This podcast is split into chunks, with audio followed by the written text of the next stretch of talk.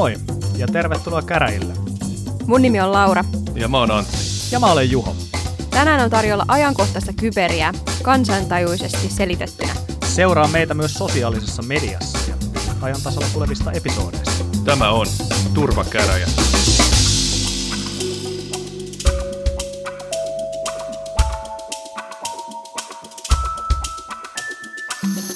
Hei, hyvää huomenta kuuntelija. Tervetuloa taas uuden Turvakäräjät-jakson pariin. Tämä taitaa olla jakso numero 21.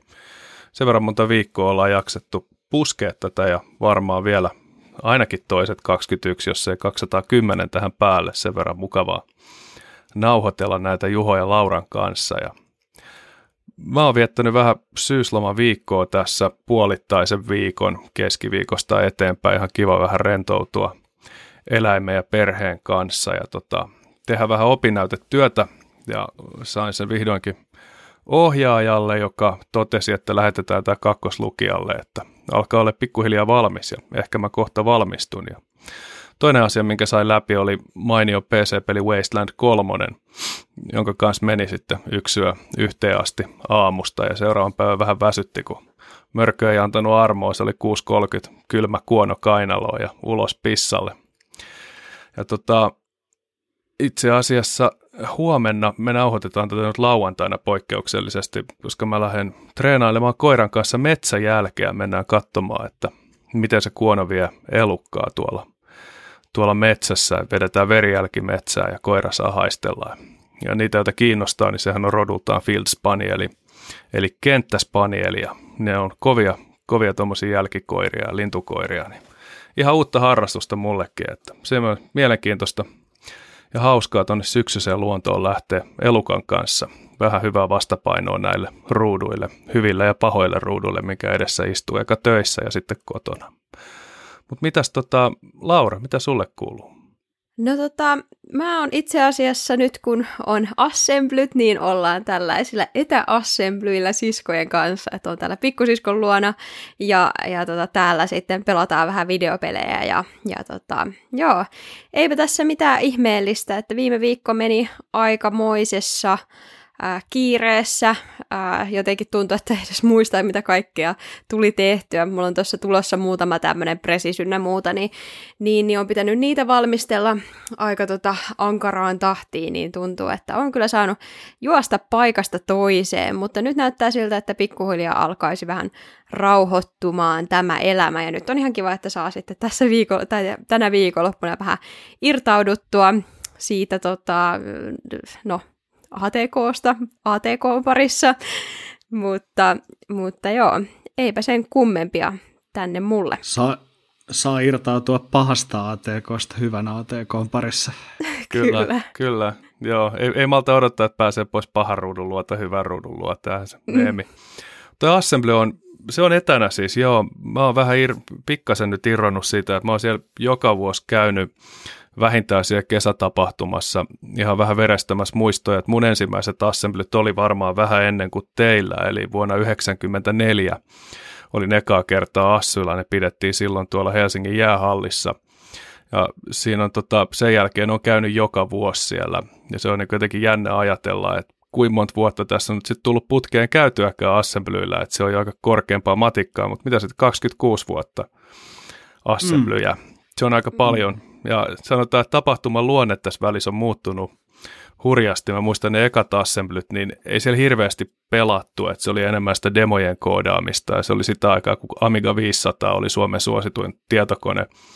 Mullakin oli semmoinen 40 megatavun kovalevyllä ja pyöritin silloin ekaa purkkiani vuonna 1994 myös sillä semmoisella softalla kuin Maxes BBS ja jouduin itse asiassa silloin myös ensimmäisen kyberrikoksen kohteeksi, kun yksi tyyppi hakkeroi sen Maxes BBSn ja sikaili siellä, mutta koska ei siellä hirveästi mitään ollut, niin ei siellä ollut hirveästi mitään sikailtavaakaan. Mä vaan muistan, kun mä nassikkana ihmettelin sitä, että mitä tapahtui. Ja semmoinen anekdootti siitä, että se oli mahdollisesti Suomen ainoa videovalvottu BBS, koska mulla oli silloin semmoinen televisio, mihin oli integroitu VHS-nauhuri, missä pystyi nauhoittamaan ja puolinopeudella. Ja mulla oli neljän tunnin VHS-kasetti, kun mä menin nukkumaan, niin mä panin rekin päälle ja jätin ruudun auki. Ja silloinhan Sysoppi näki kaiken, mitä käyttäjä teki, niin mä pystyin kirjoittamaan sinne, että täällä on videovalvonta. Ja se oli ehkä se käytännössä tietenkään toiminut, mutta se oli semmoista pienen pojan kikkailua niiden kanssa. Nyt on kyllä aika retroa, kun no, VHS ja... No joo, 1994, että se oli tota, silloin kaikki oli retroa, 2400 modeemi ja muuta, mutta se oli se mun, mun harrastukseni, itse asiassa nykyisen ammattini pohja sieltä. Assemblyllähän ei ollut mitään muun muassa niin kuin desibelirajoituksia, ja siellä alkoi ihan hirvittävä kilpajuoksu sen kanssa, että kuka soittaa lujiten. Siellä oli tämmöinen kuin Esson kajarit oli semmoinen konsepti siellä päädyssä. Minä oli raahattu siis tämmöinen niin kuin ison, ison konsertin PA-järjestelmä. Ja siinä vaiheessa pääjärjestäjät sitten Pehu ja Abyssi mietti sitä asiaa uudestaan, kun sinne tuli joku tämmöisen kolmivaihe voimavirtatöpselin kanssa ja kysyi, että onko teillä täällä työmaapistoketta, että kun ei, ei riitä enää toimintatöpselistä tulee hänen äänentoistonsa. Ja... No joo, tästä voisi tehdä ihan oma episodi, mä en kyllästytä teitä näillä tarinoilla pidempään. Mm. Joo, ei siis Assembly muistaa kyllä aina, aika, aina hauska muistella, mutta tänä viikonloppunahan tapahtui myös jotain muuta merkittävää, nimittäin Lähitapiolan Hack Day, missä sitten Juho oli. Ja mä ainakin itse haluan kovasti kuulla, että miten Juholle kävi siellä. No mä puhun ensin ensi anekdootilla tuosta Assyistä. eli, eli joka vuosi Assujen aikaan nyt, nyt on tässä julkaistu, niin Disobey Hacker Puzzle. Ja näin tapahtui viime viikolla myös, eli puhuin siinä aikaisemmin ja jossain jaksossa meillä, että on ollut siitä vetovastuussa ja tota, ää, vienyt, vetänyt kiviräkeä eteenpäin. Ei vaan, meillä on siis tota, ollut hyvä, hyvä porukka tekemässä sitä ja me ollaan saatu hyvin, hyvin kasaan sitä haastetta. Ja nyt sitten ää, viime viikolla, tai nyt kun tätä nauhoitetaan lauantaina, niin tällä viikolla niin julkaistiin sitten toi ää, Disobey Hacker Puzzle, eli tällainen monivaiheinen haaste, jonka voittajat sitten saavat ää, alennettuun hintaan ostaa tällaisen hakkerilipun Disobey ja se eroaa muista lipuista. En nyt siitä enempää puhu, mutta suosittelen kaikkia kokeilemaan, koska tota, ihan varmasti löytyy omia vahvuusalueita kaikille siitä haasteesta ja sitten löytyy myös sellaisia alueita, mikä kenellekään välttämättä tuttu tuttua, niin tota, katsotaan. Ainakaan vielä, nyt, nyt, nyt tota, keskiviikkona se julkaistiin ja lauantaina ei ainakaan vielä yhtä ratkaisua, yhtään ratkaisua ole, mutta siellä on yksi ää, kolmen hengen, ilmeisesti kolmen hengen porukka, niin hyvin lähellä ratkaisua jo, jo tässä vaiheessa, mutta muut on sitten vielä jonkun verran perässä. Ää, tänä vuonna vähän poikkeuksellisesti tehtiin toi haaste, koska tota, minä tällaisena siemi, siemi ja Blue Team niin rakensin sitten tällaisen valvonnan siihen, niin me nähdään käytännössä reaaliajassa, missä, missä sitten porukka on ja missä he jumit, jumittaa, niin tota, meillä on ollut tällainen kisa katsomo Benjamin Särkä ja Hoikkala Joona ja kumppaneiden kanssa, missä, missä ollaan sitten seurattu innoissaan, tota, missä vaiheessa ihmiset menee. Meneekö sun logit siitä vai? Ne menee itse asiassa äh, Splunkkiin, mutta, ja sinne on rakennettu sitten sellainen hieno dashboardi, mistä voi katsoa, että siellä on yhdeksän eri mittausvaihetta, ja, ja sitten siinä aina niin kuin numero nousee, kun uusi pelaaja pääsee sinne. sinne. Tietysti se ei ihan aukoton ole se valvonta, mutta se antaa niin kuin hyvää osviittaa, että missä suurin osa porukasta on. Aika siisti. Joo, on, on ja varmasti mä ajattelin, että mä julkaisisin jonkun raitapin sekä tuosta puzzlen rakentamisesta että sitten tuosta valvonnan rakentamisesta, ja, koska se on ollut aika, aika niin kuin koukuttavaa itse asiassa seurata sitä, että, että miten porukalla menee siellä ja missä porukka on, ja huomaan sen, että siellä on jotain vaiheita, mihin tulee tällaisia pullonkauloja, mihin porukka jää jumittamaan. Että se on, Joo. se on mielenkiintoista, melkein koukuttavampaa kuin tota, television katselu ja, ja sarjat ja pelaaminen, että se on, se on kyllä Mä oon aina lounaan ajaksi laittanut sen itselleni näytölle pyöriä. Joo, ja siis nämä disobey puzzlethan on tunnetusti melko haastavia, että niissä tosiaan ei ole ihmekään, että siinä saattaa tovi vierähtää, ja vaikka kavereidenkin kanssa katsoisi sitä, että pääsee läpi, ja nyt siellä kun tiedän, että Juholla on ollut sormet pelissä, niin en yhtään epäile, etteikö siellä haasteita löytyisi tänäkin vuonna. Joo, ja Putslehan on, vaikka Disoben kohtalo on kenties vielä pikkasen epäselvä, että pidetäänkö se nyt sitten fyysisenä tilaisuutena vai ei koronatilanteesta johtuen, mutta mielenkiinnolla seurataan, miten siinä, siinä asiassa kehittyy. Onko sulla Juho antaa turvakäräjiä kuunteleville Butsle-ihmisille joku semmoinen pieni tipsi, että saisi ihan etumatkan muihin? Joo, totta kai. Öö, kannattaa yrittää kovempaa. No niin. Se. niin, aivan. Homer Simpson sanoi, niin yrittäminen on ensimmäinen askel kohti epäonnistumista. Siksi mä en ole edes yrittänyt. Kyllä mä luulen, luulen ja sitten aina, aina nämä perinteiset, että multa on monesti kyse, kysytty, mulla on tämä OSCP-sertifikaatti, mikä on tällainen tietoturvahakkerointisertifikaatti tai penetraatiotestaussertti, niin siinä on aika haastava tentti, niin moni kysyy, että ennen tenttiä, että, että onko jotain viime hetken vinkkejä, niin, niin yleensä mä sanon sen, että, että enumeroi, enumeroi ja enumeroi, että ne on ne kolme tärkeintä asiaa, asiaa siinä, että muistaa katsoa ja lukea kaikki, mitä, mitä sitten saa ulos asioista. Mutta tosiaan hakkeroinnista puheen ollen, niin tänään oli lähi Tapiola Hack Day, jossa itse asiassa, joka itse striimattiin. Ja, ja, ja, se oli tuolla YouTubessa, siellä oli Suomisen Matti juontajana ja haastatteli sitten kaiken näköisiä eri henkilöitä siinä striimissä. En itse ihan hirveästi kerännyt sitä seurata, kun, kun olin, olin siellä tota, tällaisen pystyy vetää kautta Pink Hat Hackers joukkueen kanssa, kanssa tota pelaamassa ja, ja tota, käytännössä siis etittiin järjestelmästä haavoittuvuuksia.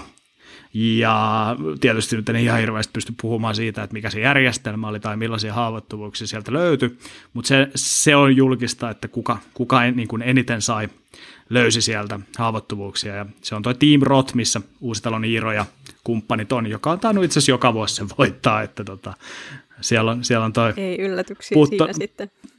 kyllä, Putsi on siellä, joka on, on kyllä todella kova. Teki tänäkin vuonna todella kova löydön ja, ja toivotaan, että se kyseinen löydös joskus tulisi, tulisi sitten vaikka julkiseksi, että kaikki näkis millainen velho se, se tota, Putsi sitten oikein onkaan.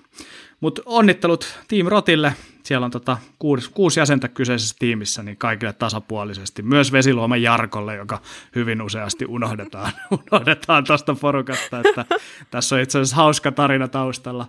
Iiro oli haastattelussa muistaakseni jossain ja, ja tota, oli kertonut sitten, että olikohan Tivin haastattelu, taisi olla Tivi ja oli tästä Team Rotista juttu ja Iiro oli luetellut tiimiä sen, että oli unohtanut Jarkon mainita siinä jutussa kokonaan. että se oli niinku, niinku, sinänsä, siitä on sitten tullut tällainen läppä, läppä tietoturva-alalla, että, että tota, kuka, on, kuka se on se Team Rotin kuudes ja sen kun viishän on vaan mainittu. Ja siitä Aika ankara. meemejä, meemejä sitten. Että tota. Mä lähetin aikoinaan Traficomilla töissä ollessani Jarkko Vesiluomalle T-paidankin, missä luki, että löysin haavoittuvuuden ja ainoa mitä sain siitä oli tämä surkea T-paita englanniksi. Ja semmoisia Traficomilla lähetettiin hakkereille, jotka löysi jotain mielenkiintoista ja sitä meille rapsas, kun ei meillä ollut oikein muuta antaa, niin ajattelin, että annetaan nyt sitten tämmöinen, tämmöinen hauska paita. Ja niitä on jonkun verran nyt sitten ihmisille lähetelty, mä niitä muutaman disobeissa näin. Että en niin paljon kuin toivoin näkeväni, mutta Jarkolla oli se päällä ja se oli hieno, hieno hetki ainakin mulle. Mutta hei, kiva kuulla kuulumisia ja tällä kertaa oli jopa ATK-aiheisia kuulumisia ja olisiko meillä automaattisen tietojen käsittelyyn liittyvien jotain uutisia osunut silmään nyt tässä viikon aikana. Mitäs Laura? Joo, no tota ATKsta joo, ja vielä erityisesti puhelimista. Eli tosiaan mä haluaisin, tehdä tällaisen ransukatselmoinnin, eli ransomware-katselmoinnin, mutta puhelinmaailmaa, eli tota, Tunnestustihan tällaiset kirjastushaittaohjelmat ää, piinaa erityisesti sitten ää, tietokoneita ja isoja Windows-ympäristöjä tai sitten ihan loppukäyttäjiäkin eri, erinäköisissä muodoissa, että salataan tiedostoja ja sitten pyydetään lunnaita sen jälkeen. Mutta mä luin tällaisen mielenkiintoisen blogin, minkä sit Microsoft oli kirjoittanut tällaisesta uudesta Androidiin liittyvästä haitta- haittaohjelmasta ja erityisesti kiristyshaittaohjelmasta, minkä nyt sitten myös tällainen Microsoft Defender for, uh, for Endpoint tunnistaa myös sitten laitteissa. Mä en itse asiassa tiennyt, että Microsoftilla on myös endpointeille tällainen antivirustuote. Se on entinen Microsoftin Defender ATP Microsoft-tyyliin. Siellä taas joku Middle Management Dirikka sai uudelleen nimeämiskohtauksen ja siellä nimettiin uusiksi iso kasa erilaisia tuotteita. Tähän pieni knoppi, mikä ei liity mitenkään asiaan, mutta tiesittekö, että Microsoft Surface oli alun perin kahvipöytä, jossa oli sisäänrakennettu tietokone. Siitä tuli sen jälkeen Microsoftin Pixel Sense ja Surfacesta tuli se tabletti, mikä me kaikki tunnetaan. Ja sitten sen jälkeen tuli vielä Surface Hub, joka on pystyyn nostettu kahvipöytä. No. Ei tiedetty, mutta tota, toi nimeäminähän tapahtui siis Microsoft Ignite yhteydessä julkistettiin, että toi aika uutta tietoa. Onko Igniteista nyt, ei sit varmaan kuukauttakaan vielä ole, kun se oli, oli niin tota, toi on sinänsä, ää, sinänsä on niinku uusi nimitys tuolle Defender ATPlle.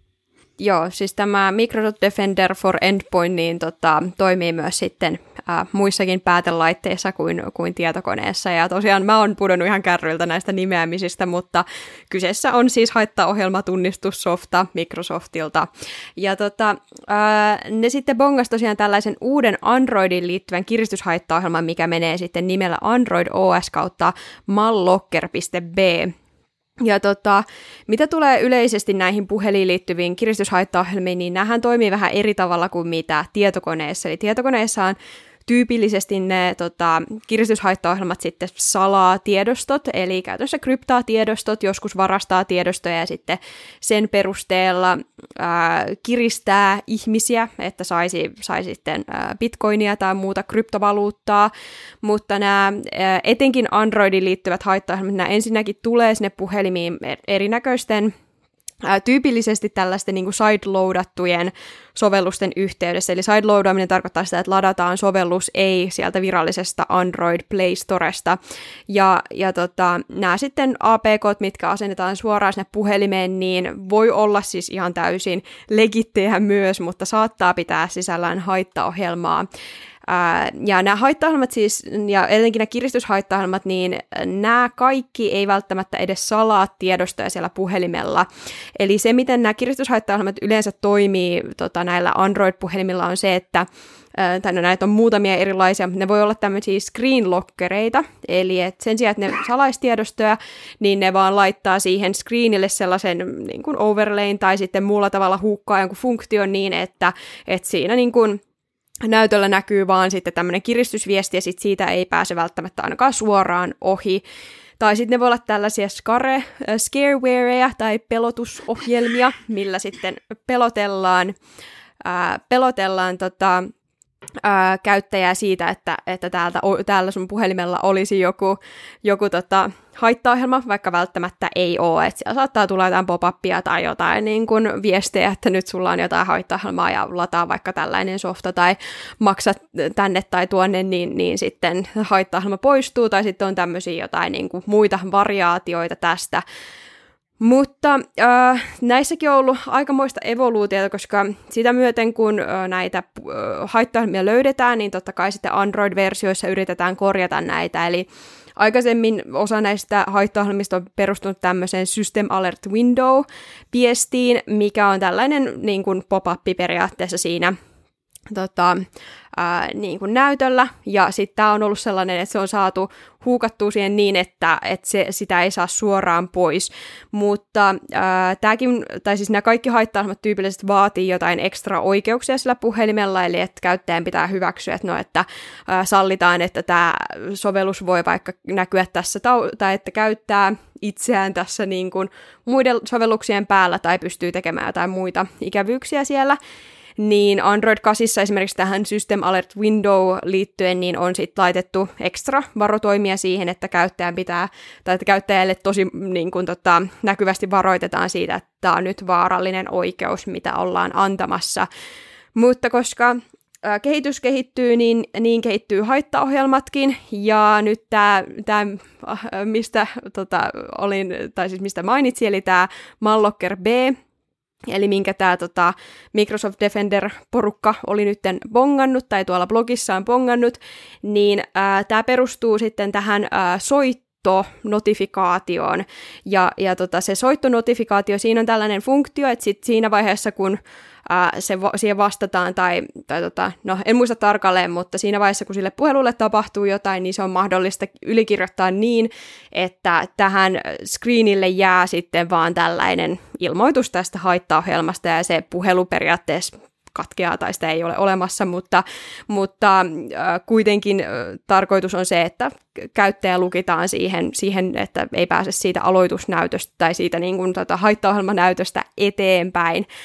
Ja äh, se sinänsä niin kuin, tällaiset asiat, kun näitä bongataan, niin sitten näitä voi alkaa tunnistamaan myös eri haittaohjelmaa tunnisteiden kautta ja voidaan niin kuin, suojata itseämme näiltä, mutta mä luulen, että me ollaan aika alussa vielä siinä, että mitä, mitä kaikkea niin kuin, kännykkähaittaohjelmaa on olemassa. Ja, ja nyt puhuin vaan tosiaan näistä kiristyshaittaohjelmasta, mutta sitten on niin kuin, vielä isommat ongelmat, kuten nämä stalkervaret ynnä muut, mutta sellainen mielenkiintoinen pointti tässä oli vielä tässä, mitä tota, oli täällä blogissa kirjoitettu, että tämä kyseinen mallocker.b niin piti sisällään tällaisen TinyML-koneoppimisalgoritmi, paketin, mikä oli forkattu siihen. Se ei ollut käytössä tässä kyseisessä haittaohjelmassa, mutta tällä Tiny ML on mahdollista muun muassa sitten NS-älykkäästi äh, muokata se, se screen locker-kuva oikean kokoiseksi siihen ruudulle. Ja tota, niin kuin varmasti jatkossa nähdään niin kuin enemmän vielä tällaista, että halutaan optimoida ja, ja niin kuin tietyllä tavalla parantaa näitä haittaohjelmia, mutta toki nämä, jos miettii, että yleisesti, niin kyllähän nämä niin kuin kiristyshaittaohjelmat varmasti isompaa tuhoa tekee, sit kun ne päätyy jonkun johonkin palvelimelle tai johonkin kryptaa jonkun tietokannen jossain, mutta sanoisin, että loppukäyttäjälle tällaiset haittaohjelmat, mitä tulee puhelimiin, niin, niin nämä on varmasti sellainen, sellainen tota, näkyvä juttu, tai voi olla näkyvä juttu tulevaisuudessakin.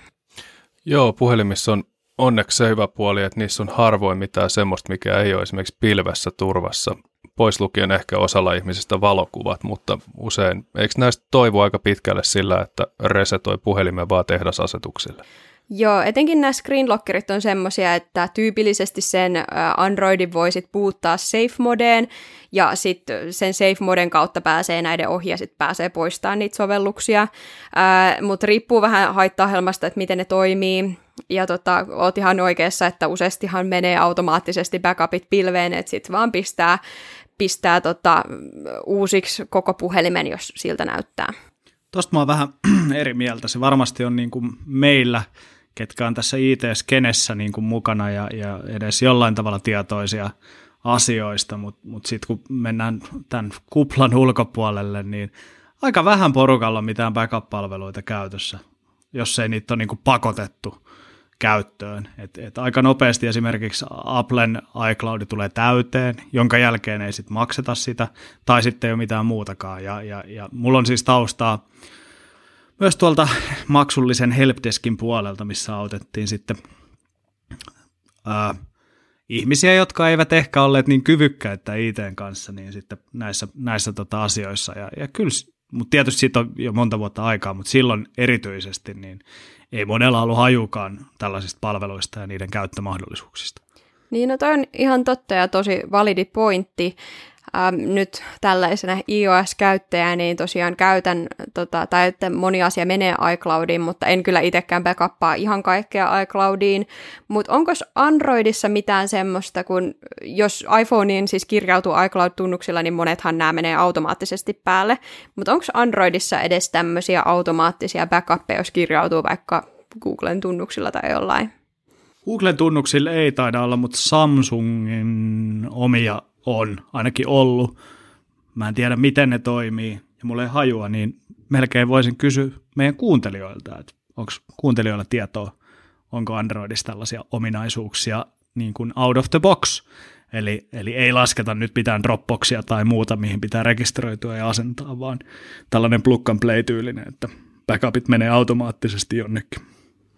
Mm, mulla on ollut ehkä kymmenen vuotta sitten viimeksi Android-puhelin, niin en kyllä osaa sanoa itsekään, että se iOSn tallennustila siellä iCloudissa niin ei ole kauhean hintainen, jos sitä vähän laajentaa ja samaan tilaan saa sitten koko perheen kaiken. Eli ei tarvitse kolmen ihmisen erikseen ostaa, niin meillä on sen käytössä semmoisella riittävällä tallennustilalla se on ihan hyvä, mutta toi on kyllä totta, ehkä sitä aina välillä ajattelee, että totta kai ne on pilvessä tallessa, että herra jästä, siellähän on esimerkiksi kaikki valokuvat monella ihmisellä on pelkästään puhelimessa, ja jos sanotaan, että sulla on kolmevuotias muksu, niin kaikki kuvat siitä muksusta, mitä olet ikinä ottanut, niin yhdellä hauraalla lasikuutiolla, mitä sä kannat mukana kaikkialla, eikä missään muualla, niin se tuntuu jotenkin älyttömältä, mutta ei sitä moni varmaan edes ajattele sillä tavalla, niin tämä voi olla kyllä aika monen vitsaus.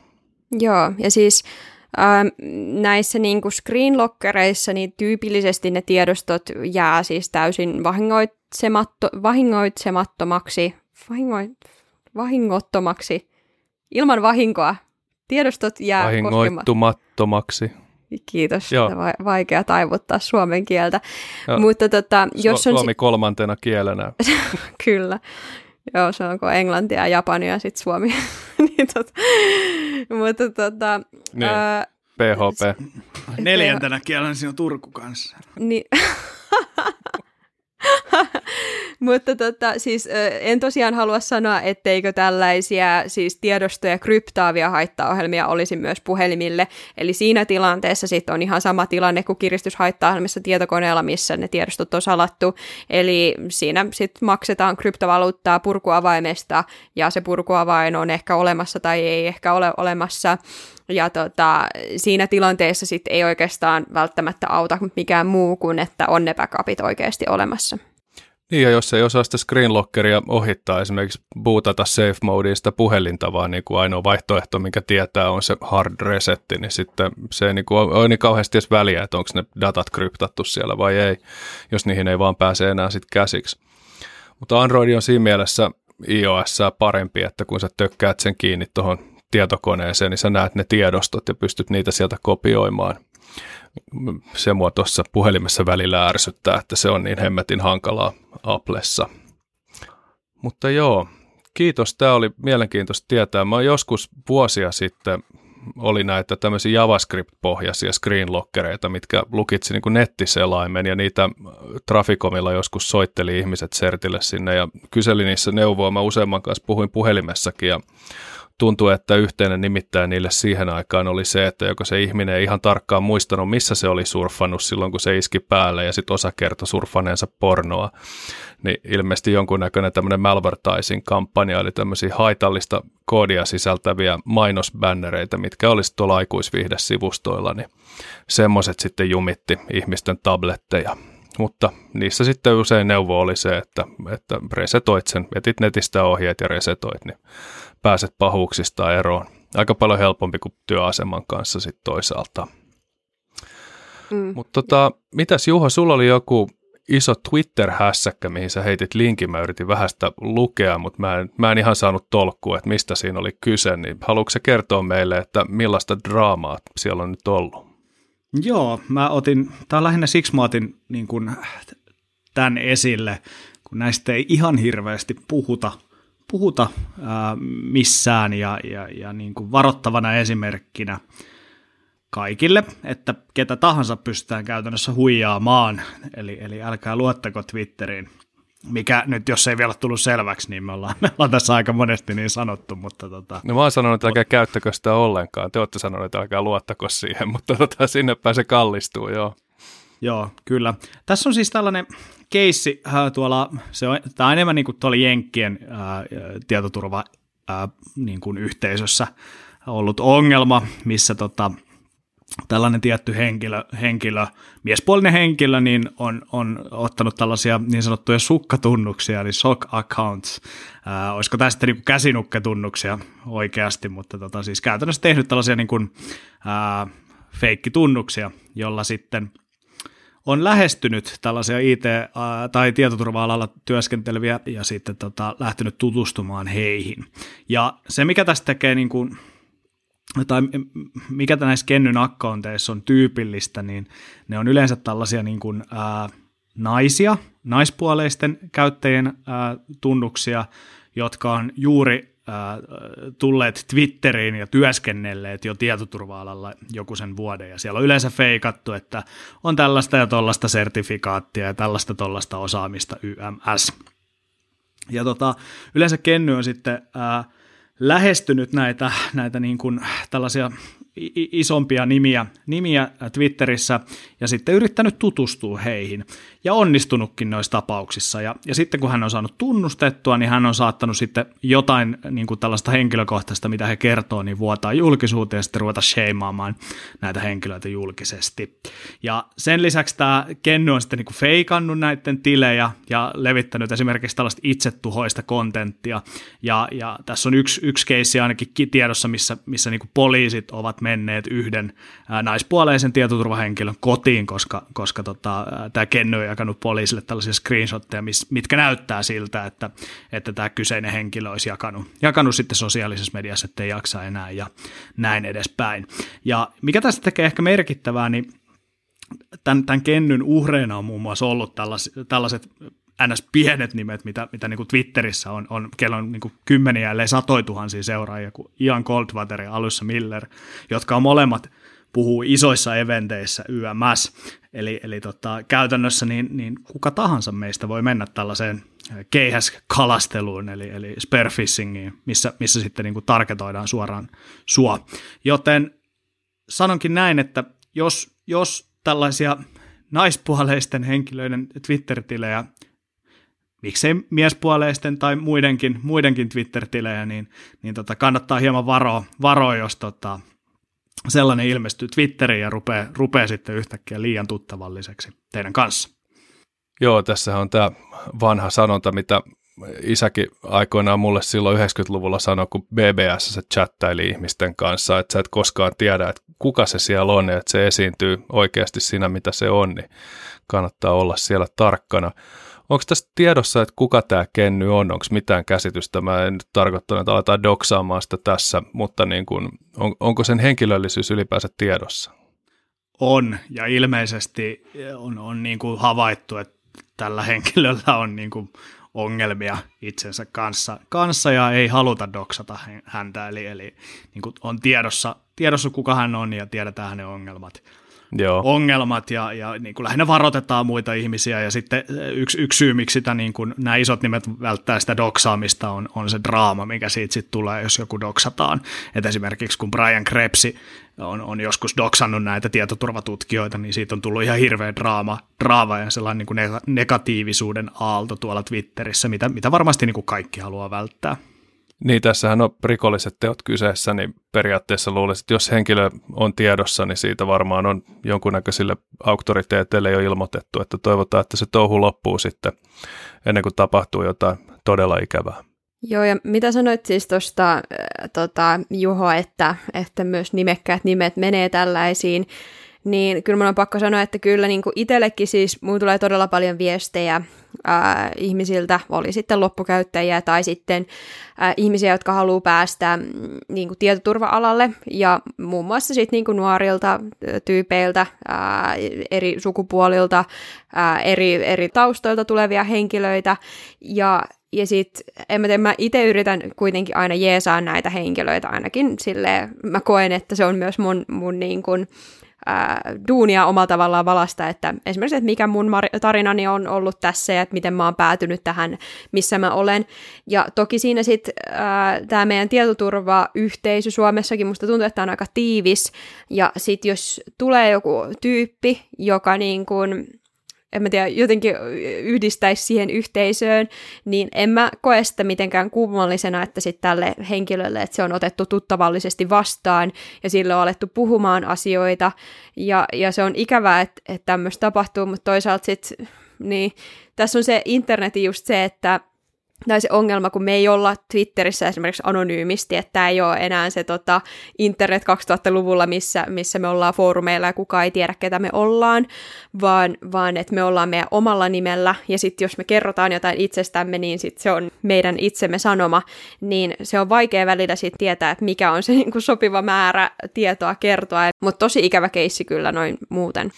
Joo, ja Twitterissä vielä se, että kaikki keskustelut siellä ei, tai mikään siinä ei ole enää yksityistä, että meillä on niin yksityisen ja julkisen puheen raja hämärtynyt tosi paljon. Et Twitterissähän ei ole yksityisviestejä esimerkiksi ollenkaan, että kun sä viestittelet jonkun kanssa, niin ei Twitterkään väitä, että ne on yksityisiä, ne on suoria viestejä, eli direct messages, niin se ajatus siitä, että ne pysyy jotenkin yksityisenä ja siellä voi puhua yksityisiä asioita, niin on lähtökohtaisesti mun mielestä väärä. Ja se on tietenkin, kun puhutaan yleisön edessä, niin puhutaan eri tavalla, kun puhutaan sitten kavereiden kesken silleen, että siellä ei ole muita kuulemassa, niin se näkyy usein siinä myös siinä, että miten ihmiset puhuu siellä. Se on mielenkiintoista seurata, että se on usein aika julistava se tyyli, kun tiedetään, että puhutaan vaikka kymmenelle tuhannelle ihmiselle. Milloin se on ennen ihmiskunnan historiassa ollut mahdollista, että sä pystyt yhtä aikaa puhumaan taskustas kymmenelle tuhansille ihmisille. Tämä on sinänsä jännä tilanne. Joo, mutta mä en tuollaisille kymmenelle tuhansille ihmisille puhumisesta tiedä mitään. Mä puhun sille kolmelle seuraajalle, äiti, iskä ja sitten joku anonyymi. Se on, se on mun botti, se, botti, se on, bot. se on mun käsisukkatili se. Se on käsinukkesukkatili se. Se mikä Just sua näin, seuraa. Kyllä. Likettää kaikista sun postauksista. Mutta hei, kohtahan meillä on kymmeniä tuhansia kuuntelijoita sitten turvakäräjillä, niin kohta opetellaan mekin tätä. Just näin. Mutta hei, mulla oli vielä yksi vähän teknisempikin juttu tässä, tässä tota, mennä viikolta. Ää, viime tiistaina oli taas Microsoftin pätsäys tiistai ja, ja tota, sieltä pamahti paha naapuri ilmoille, eli tota, Bad Neighbor ää, haavoittuvuus. Ja siitä oli kauhea vauhoitus viime viikolla. Ää, paljon puhuttiin, eli, eli tämän se, ää, kyseisen haavoittuvuuden tällainen CVE-numero on CVE 2020 16898 haavoittuvuus, ja puhuttiin, että, että nyt on, nyt on tota, piru irti, ja madot lähtee ää, pyörimään ää, interwebsissä, ja, ja, ja kaikki on taas kamalaa niin kuin silloin, silloin tota, back in the days, kun WannaCry tuli. Mutta näin ei ole ja mä kerron kohta miksi, mutta tota, se täytyy sanoa, että tämä on, on tällainen niin kuin, äh, flashback vuoteen 2013, kun, kun tuli Ping of Death, mikä, mikä siis oli käytännössä niin, että pystyttiin pingillä kaatamaan kone, niin, niin tämä on hyvin vastaava haavoittuvuus. Ja tämä haavoittuvuus 2013, on... eikö se ollut joskus 2004, kun Ping of Death oli? 2003 voi olla. Ah, mä kuulin 13, mä ajattelin, että Mä sanoin 13, mutta tota, okay. mulla, mulla, menee, mulla menee vuodet sekaisin. Ei se mitään, hyvä Kymmenellä vuodella. Mutta, Ei paha. Mutta tota, tosiaan tämä tää, äh, paha naapuri on Windowsin äh, IPv6 stackissa, äh, ja, ja tota, käytännössä niin, äh, siitä on julkistettu, että se mahdollistaa tämän palveluneston, ja sitten mahdollisesti mahdollistaa mielivaltaisen koodin suorittamisen siinä käyttöjärjestelmässä. Ja tota, käytännössä niin tämän ää, mielivaltaisen koodin suorittaminen on todella epätodennäköistä kahden eri suojatoiminnon vuoksi, mitä Windowsissa on. Ja nämä kaksi toimintoa on, on käytännössä tällaisen niin kuin stack cookie tai kautta stack canary ja, ja sitten äh, kernelin tällainen äh, ASLR eli Address Space Layout Randomization. Ja, ja mitä nämä toiminteet sitten tekee, nämä kuulostaa todella hienolta ja teknisiltä, niin toi, käytännössä toi stack canary, niin, niin se on käytännössä tällainen random arvo, joka on sorrattu ää, tämän stackin tällaisen pointerin kanssa, eli sorraus tarkoittaa XOR ää, fu, fu, ää, Exclusive tosi, or. Niin, kyllä, juuri näin, mutta mikä se on, mikä se on siis ää, niin kuin, ää, toi, laskutoimitusta, voisiko sen sanoa näin, ja, ja tota, ää, käytännössä niin – niin toi, äh, mikä toi stack pointeri sitten on, on, on mitä, mitä sitten sorrataan tällaisella random arvolla, niin se on se, mihin tallennetaan käytännön tällaisen edellisen suoritetun äh, kutsun osoite siellä stackissa.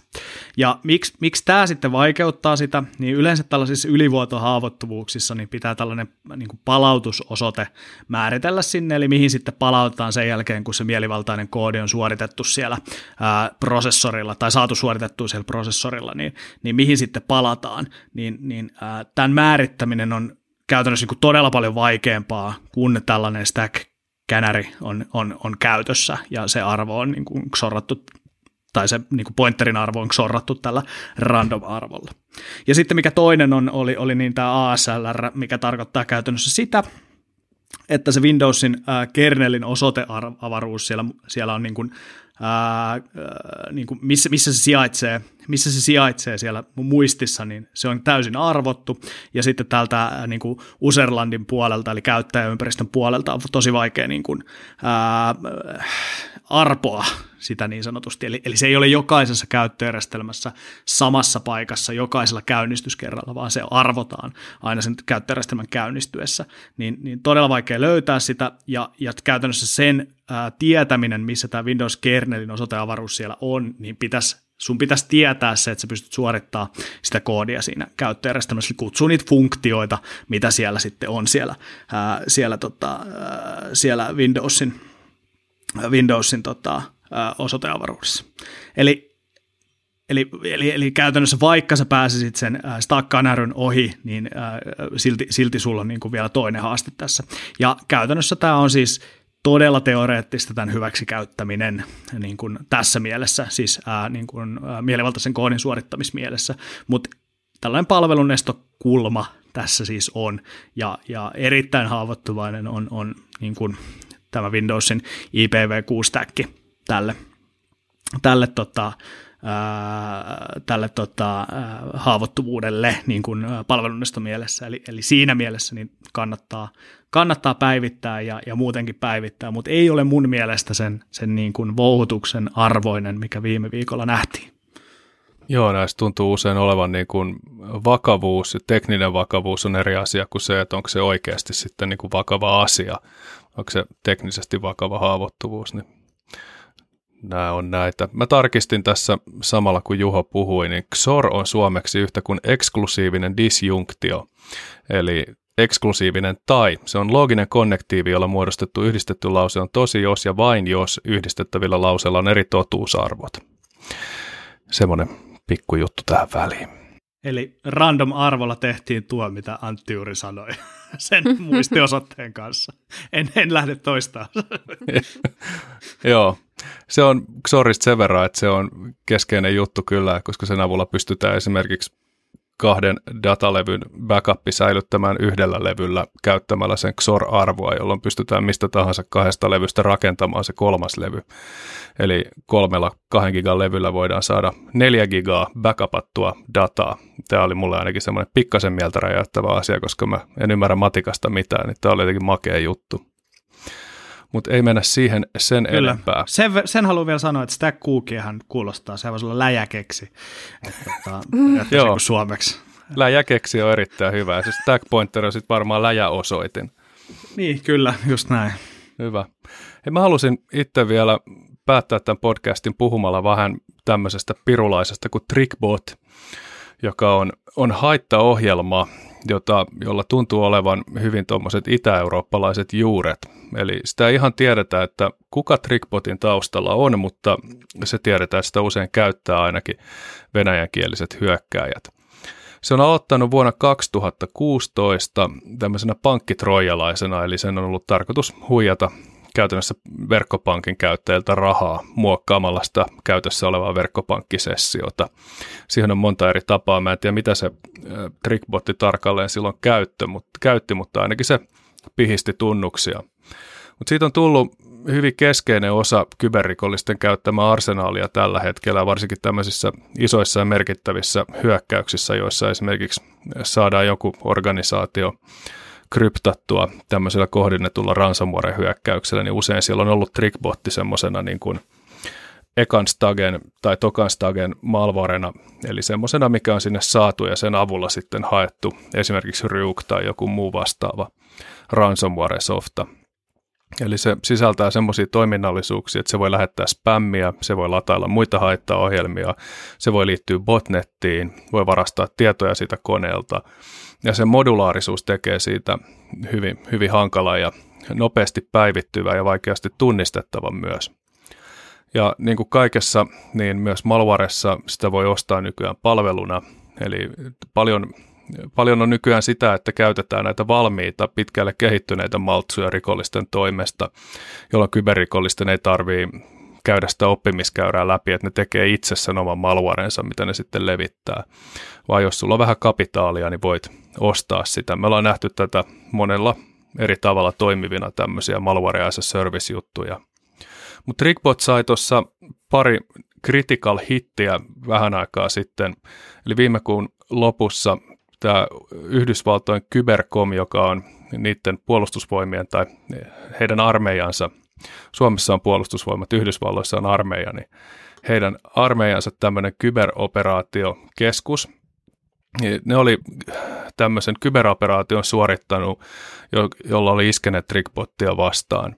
Ja siinä oli muun muassa sillä tavalla tehty, että oli saatu sitä Trickbotin kontrolliinfrastruktuuria haltuun, eli tämmöisiä komentopalvelimia. Niillä oli annettu uusi komentopalvelin osoitti, joka viittasi localhostiin, eli jokaisessa tietokoneessa IP-osoite 127001 tarkoittaa sitä nimenomaista konetta. Eli sitä käskettiin soittaa kotiin siihen koneeseen, missä se oli, jonka jälkeen se ei enää voinut ottaa vastaan sitten uusia komentopalvelimia. Käytännössä muuttui silloin semmoiseksi, että sitä ei voinut enää ohjata. Ja sen lisäksi Hold Security huomasi, että sinne oli Trickbotille tullut valtava määrä uutta dataa, eli sitä ilmeisesti sitä Infostealer-komponenttia oli dossattu, eli sinne oli tungettu hirveä määrä tämmöistä niin feikkidataa, feikkikredentiaaleja ja sun muita, mistä oli se hyvä puoli, että rikollisten on vaikeampi sieltä sit tunnistaa niitä oikeita varastettuja tunnuksia, kun siellä on niin hämäysdataa joukossa.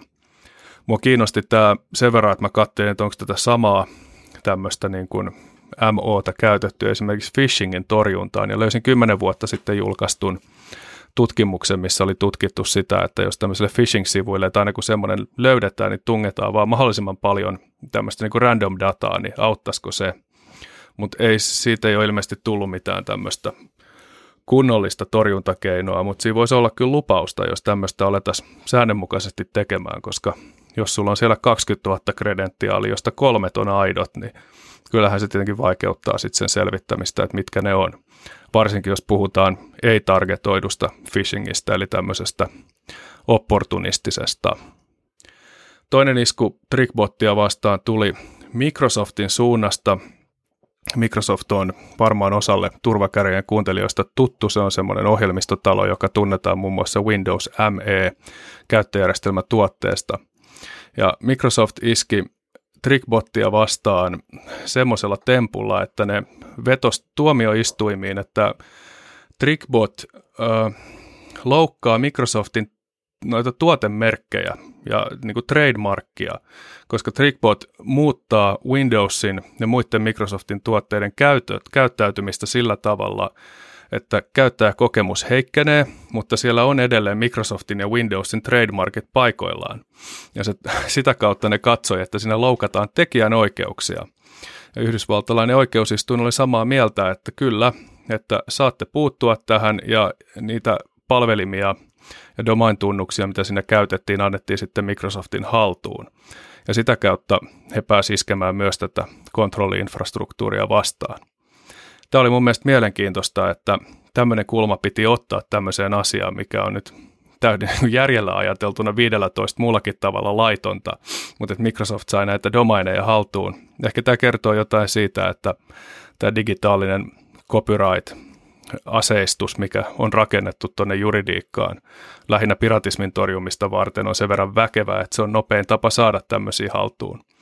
Mutta hyvä heille, ja Microsoft sanoi, että he pystyy nyt sen infrastruktuurin avulla selvittämään muun muassa, että ketkä on joutuneet tämän trickbotin saastuttamiksi ja mahdollisesti sitten vaikka auttamaan ja tunnistamaan semmoisia Windows-käyttäjiä. Eli jos sieltä nyt jossain vaiheessa esimerkiksi Suomen sertille tippuu valtava kasa IP-osoitteita, että tänne on trickbot asennettu, niin ne sieltä sitten varmaan koneiden käyttäjille ja organisaatioille välitetään.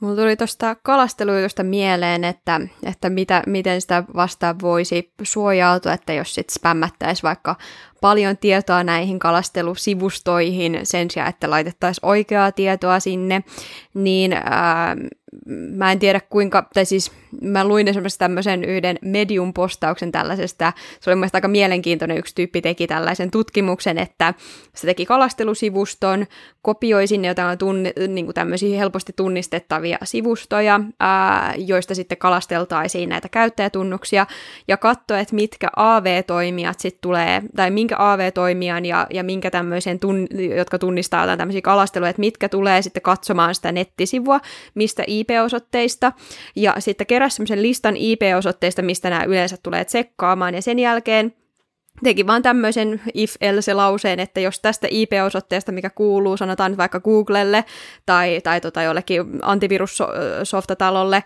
tulee joku käymään tällä sivustolla ja katsomassa, että mitä siellä on, niin sitten sillä sivustolla näytetään vain joku meemikuva tai jotain. Eli sittenhän käytännössä, jos näyttäisi siltä, että joku alkaisi vaikka niinku spämmimään jotain niinku dataa tämmöiseen paikkaan, niin, niin voihan olla, että sitten myös nämä haittaohjelma toimijat myös sitten pistäisi vähän enemmän paukkoja esiin, että ne yrittää piilottaa itseään tonne nettiin. Toki siinä sitten varmaan on myös se, että kuinka, kuinka niin kuin opportunistisesta hyökkäyksestä on kyse ja kuinka tota, paljon, paljon resursseja sitten tämä tota, rikollisporukka haluaa pistää siihen hyökkäykseen. Mutta tuli vaan mieleen tästä niin kuin tämmöinen ehkä vähän off-topikki. Joo, ihan hyvä pointti ja useinhan nämä nämä tämmöiset phishing-sivut, jos niitä kohdennetaan esimerkiksi jokin tiettyyn maahan, niin voidaan tehdä GeoIP-blokki sinne sillä tavalla, että tietyistä maista ei, ei sitä sivua saa edes auki, jolloin sitä on vaikea tunnistaa. Tämmöisiä olen nähnyt ja toinen on sitten se, että torriyhteydet phishing-sivuille on blokattu kokonaan. Että otetaan exit-nodet ja katsotaan, että sieltä tuleva liikenne on blokattu, koska monet tietoturvatutkijat käyvät siigaamassa niitä phishing-sivuja torrin yli koska eivät halua nimenomaan polttaa sitä omaa IP-tänsä sitten tämmöisessä toiminnassa. Joo, mä en tiedä, onko tämä nyt hyvä idea sanoa julkisesti, mutta toi Lenny Seltzerin kanssa, kuka Sanssilla kouluttaa muun muassa malvareiden tutkimista, niin se sanoi, että hän on niin vuosi sitten jo lopettanut Torin, kun siitä tuli yleinen tässä, tässä ja, ja niin kuin kaikki maltsu, maltsu kehittäjät rupes blokkaamaan sitä, niin hän oli sitten vaihtanut Amazoniin ja sitten nyt sitä Amazoniikin on ruvettu blokkaa, niin nyt hän on sitten todennut, että on niin kuin helpoin viritellä erilaisia VPN niin pienemmille host providereille, josta sitten käyttää ja käy hakemassa esimerkiksi payloadeja. Joo, se on varmasti hyvä, että vaatii sitä. Se, mitä tota, näistä torrista tuli vielä mieleen, että Trickbotissahan on mielenkiintoinen ominaisuus, eli kun normaalisti se on erilaisia tapoja saada niitä komentokanavien osoitteita haltuun, että on, on domain-nimiä. Tosi amatöörimäisesti usein kova koodattu, tai ei usein, mutta välillä, ja joskus on tämmöisiä domainin generointialgoritmeja, missä valmiiksi tehtyjen sääntöjen mukaan se niin kuin pseudosatunnaisesti generoi uusia, uusia domaineja, ja sitten rikolliset rekisteröi niitä samaa, samaa tota, algoritmia käyttämällä, ja se algoritmi, kun on tuntematon, niin sitä ei tiedetä, mikä se seuraava domaini on, mikä rekisteröidään, mistä saadaan se komentokanavan IP. Ja tämä käyttää semmoista kuin EMER-DNS, joka taas on, on tämmöisen Emercoin kryptovaluutan päälle rakennettu DNS-palvelu ja nimipalvelu. Eli sinne tungetaan tuonne blockchainiin, sen EMER-DNSn blockchainiin sitten näitä DNS-rekordeja, mitä ei pysty siellä sitten muuttamaan kukaan muu kuin se, jolla on hallussaan se privaatti avain. Eli käytännössä näiden domainien alasampuminen on mahdotonta, mikä on kiusallista, jolloin niitä pystytään sinne sitten aina päivittämään ja päivittämään vaikka samaa domainia. Eli tässäkin, tässäkin tota, privasy-ominaisuudet on otettu nopeasti ammattirikollisten käyttöön. No, mutta löytyyhän sillä blockchainillekin sitten joku käytännön applikaatio. joo, se on, se on joo. se on, sen lisäksi se pää käyttää kaiken maailman sähkön, niin nyt sillä myös autetaan trickbottia, eli vihdoinkin killer-appi. Siitä ei ole muuten puhuttu vähän aikaa tuosta blockchainista. Yhdestä vaiheesta sitten puhuttiin ihan sikana, ja nyt siitä ei kukaan puhu mitään. Mitä tapahtuu? Pitäisikö sun seuraavassa jaksossa ottaa sellainen blockchain-pläjäys? en mä Antin, Antin blockchain rant part 2. en mä, mä pidän, pidän epäsopivana häviä ilkkumista, että tota, siihen moni varmasti vielä uskoo. Ja ehkä sillä joku järkevä käyttö joskus keksitäänkin, mutta me ei ole vielä kyllä tullut vastaan ainakaan tämmöistä aitoa, mikä oikeasti ratkaisisi mitään sellaista ongelmaa, mikä ei olisi ratkaistu jo aikaa sitten muilla keinoin. Aitoa menoa. Kyllä, pystyy vetämään blockchainiin. Mut, Joo, mutta ei kai siinä. Olisiko se tällä kertaa tässä? Mä luulen, että siinä oli meidän noin viikon kyberuutiset tää, tällä kertaa. Ja tota, kiitos kaikille kuuntelijoille, että jaksoitte meidän matkassa taas melkein tunnin. Ja Juho ja Laura voi kertoa, missä meitä voi seurata sosiaalisessa mediassa. Meidän just sanoa, että kadulla, mutta tota, se sitten sen sosiaalisen median. Älkää seuratko meitä kadulla. Joo, se on vähän liian creepy. Mutta Instagramissa, Twitterissä, LinkedInissä, Facebookissa, äh, siellä voi ainakin seurata ja myös meidän turvakarajat.fi domaini. Siellä löytyy. Suurkiitos kaikille ja ensi viikkoon. Moi moi! Moi moi! Ensi viikkoon, moikku!